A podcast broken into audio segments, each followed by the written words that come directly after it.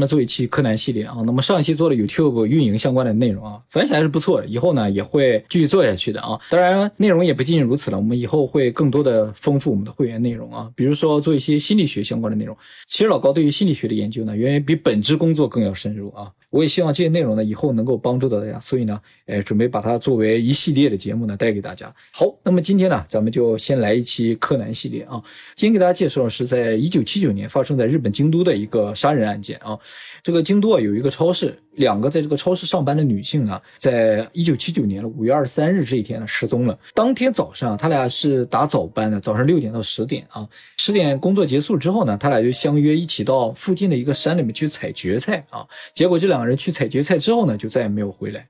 这两个女性，一个岁数大一点的四十三岁，一个岁数年轻一点的三十二岁啊。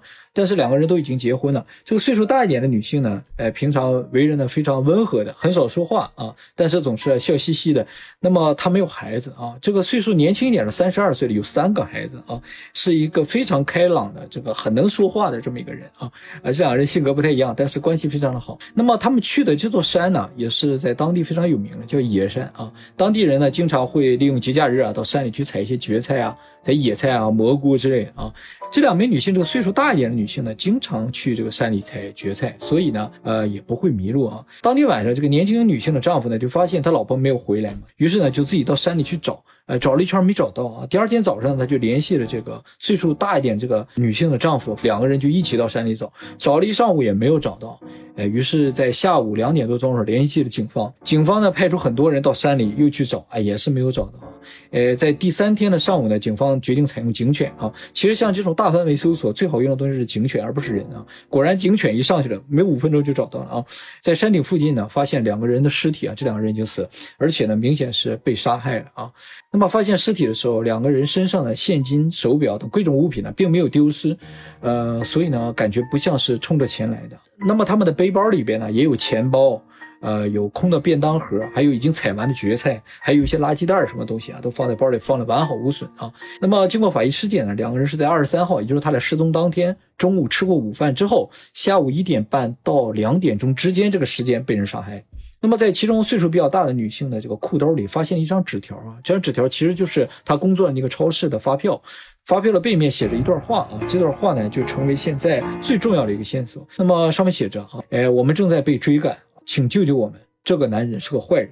这个话呢，是我给大家从日文直接翻译成中文，大概是这么个意思啊。但其实日文有一个问题，就是日文没有主语，所以我刚才提到了我们呢，在他的字条里其实是不存在的。直接翻译它的内容应该是正在被追赶，请救救这个男人是个坏人啊，是这样的。呃，日语有这个问题，它没有主语的啊。呃，他不很少说我。那么，比如说像我爱你之类的，他也只说爱你啊。究竟谁爱你不用管了，反正爱你就代表我爱你啊。像这个字条也是一样，它是通过一些词语表现出来的，这个是救我们，而不是救别人啊。所以翻译成我们或者我都可以啊。哎，对了，这个问题呢，我们一会儿再会细细的分析啊。那么这个字迹呢是比较潦草的，所以警方认为他是在非常紧急情况之下写下的，是用铅笔写的啊。但是很奇怪的是，就是。在案发现场呢，并没有发现铅笔啊。后来在距离尸体十七米远的一个沙土里面，发现了。笔尖儿啊，铅笔的笔尖儿，但是这个笔尖儿究竟是否是写这个字的笔尖儿，并不知道啊。铅笔始终是没有找到的。那么经过笔迹鉴定呢，也确定了这个字呢确实是年长一点的女性所写的。那么他们俩的尸体究竟是怎样一个状况呢？我给大家描述一下，就是年长的女性呢，全身有三十多处的淤伤，总共断了九根肋骨，然后肝脏破裂，也就是说她在死前呢受到了激烈的殴打。那么她上半身的衣服有被撕扯的痕迹，但是下半身的裤子、牛仔裤穿着是完好的。不过呢，在她的体内呢发现第三者的体液，也就是说她有可能被强奸。那么这个女性的死因呢，并不是因为被殴打或者肝脏破裂，而是被掐着脖子掐死的，窒息死。那么尸体呢，是发现在一个斜坡上，这个山上有个斜坡啊，就四十五度非常倾斜的斜坡，脸朝上躺着。头朝下，脚朝上啊，这么在斜坡上发现。那么另一个年轻一点的女性的尸体呢，是发现在斜坡上面的平台上啊。那么这个女性被发现的时候呢，她是趴在平台上，全身上下有五十处淤伤，也就是说她死前也受到了这个激烈的殴打。那么在她的衣服上发现了有可能是嫌疑人的体毛，这个体毛。和这个刚才这个年长一点女性的身体的体液呢，都是 O 型血的人有可能是同一人。那么这个年轻一点的女性的这个裤子啊，被撕扯碎了之后丢在了一边，然后鞋子也飞在一边。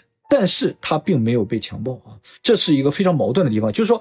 好像被强暴的人下半身的衣着是正常的，但是没有被强暴的人下半身的衣服呢已经被撕碎了。那么这个年轻点女性的脖子上和手上都有被捆绑的痕迹啊，她是直接死因呢是胸部被插了一把刀啊。当时发现她的时候，刀还插在她的身上。这把刀呢是日本非常常见这种做菜用的刀啊，前面尖尖的，用来切菜和切鱼的啊，叫文化刀啊。这种刀呢，反正到处都有。虽然是凶器了，但最终没成为有效的线索啊。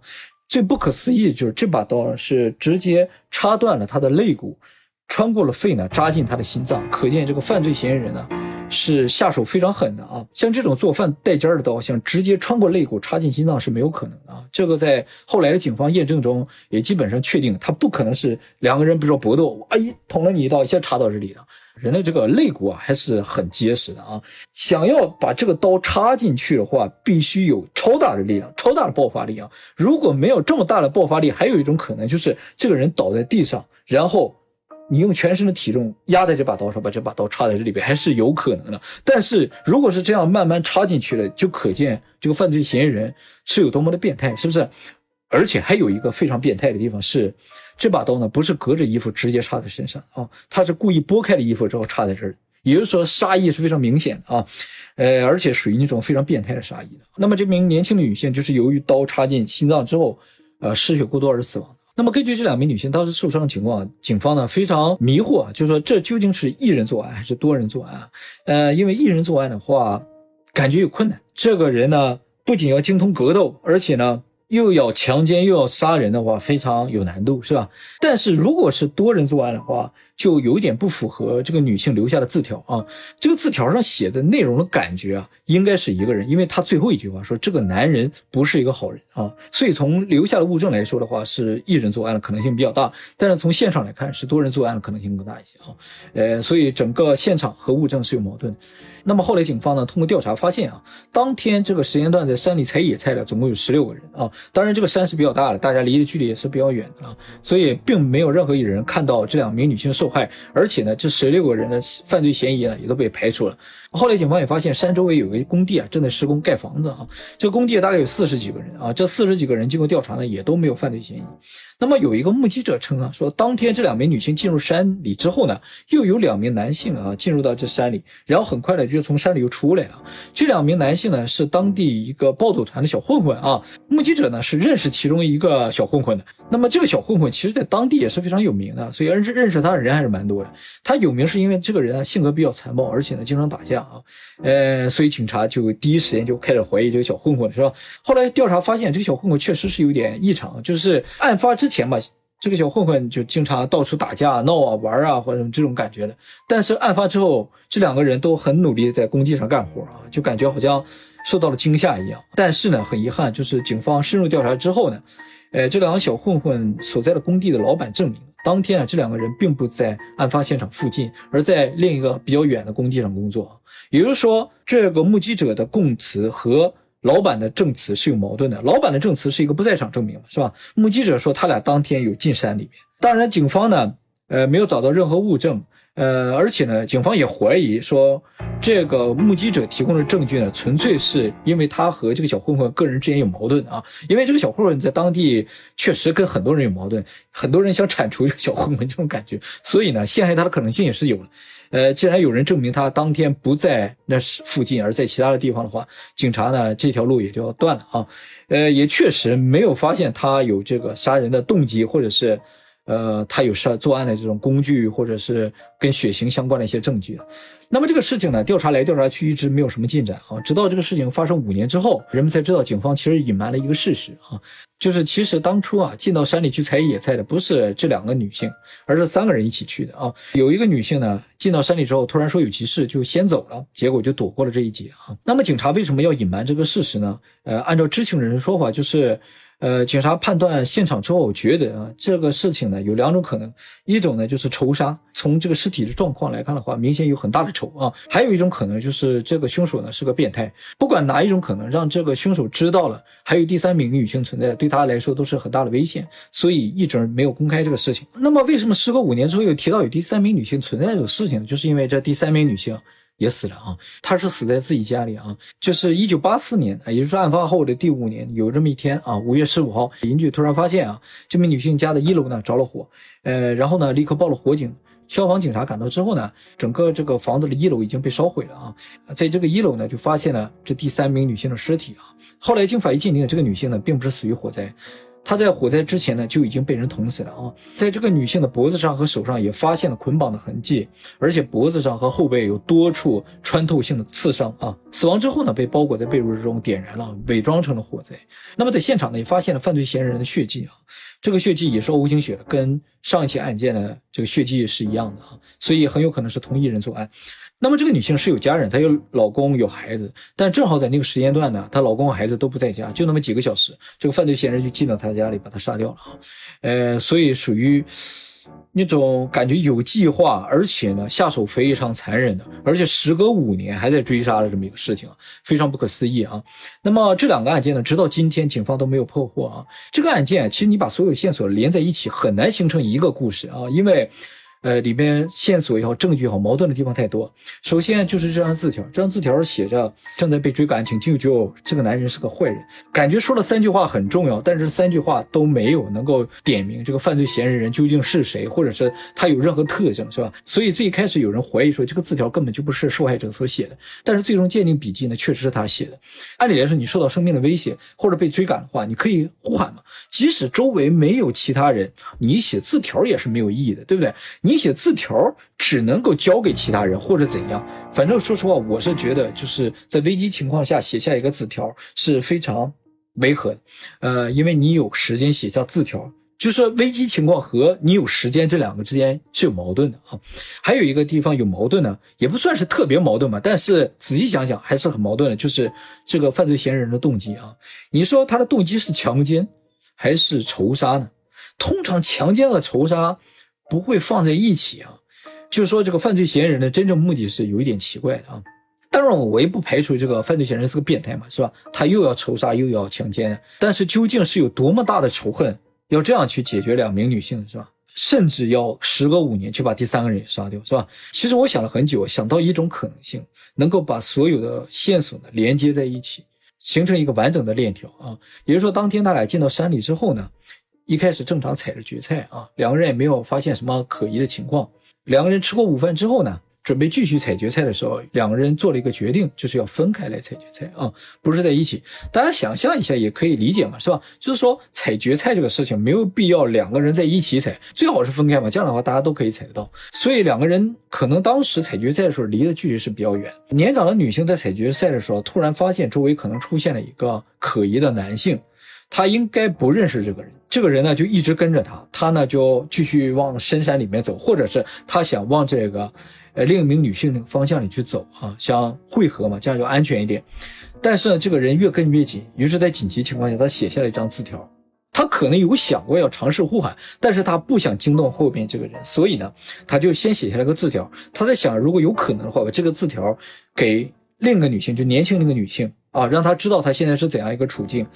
因为他如果喊的话，很有可能让后面这个人一生气或者怎样就冲过来对他实施伤害等等吧。所以他在这种紧急情况下做了这样一个决定，是吧？所以最开始那个字条上写的“我们正在被追赶”，不是我们，而是我，就是我正在被追赶，请救救我。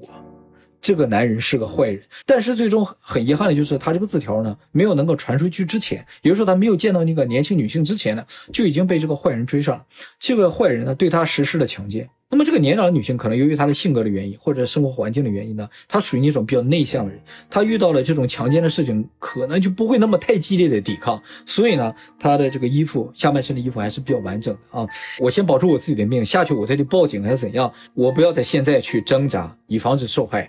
这个年长女性可能是这样想，但是呢，她被强奸这个时候呢，或者刚刚被强奸完的时候呢，被年轻的女性发现了。这个年轻女性可能也正往这边赶，或者她确实喊了。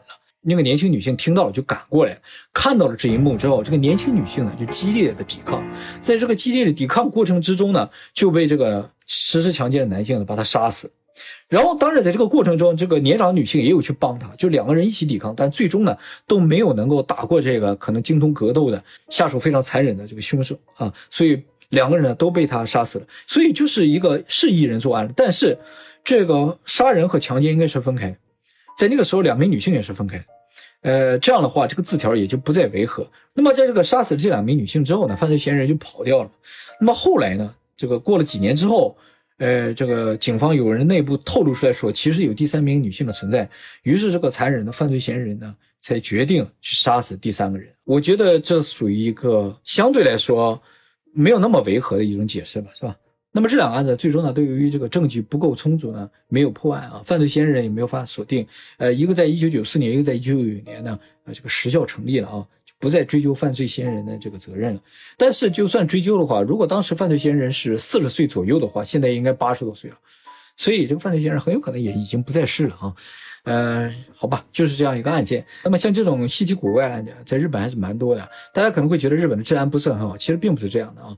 呃，日本呢，所有的杀人案件都会公开的，所以这种没有破案的案件呢。就显得非常的明显。再一个呢，就是日本的这个杀人案的破案率是世界最高的，就造成他能够剩下的案子基本上就是非常这种离奇的、古怪的案件啊。呃，并不是日本的杀人案就是这么离奇古怪，只是他剩下的都是这样的啊。所以大家大可不必担心日本是一个呃治安非常糟糕的地方。其实日本治安还是可以的，而且呢，坏人到处都有嘛，所以。大家也不能够掉以轻心啊，在任何地方呢都要随时保持警惕，千万不要像这种一个人到深山老林里面去采一点蕨菜或什么，真的是非常的危险啊！所以大家好好待在家里，哎，注意安全。好，那么今天节目就先到这里啊，以后还会给大家带来其他更有意思的节目，下期再见。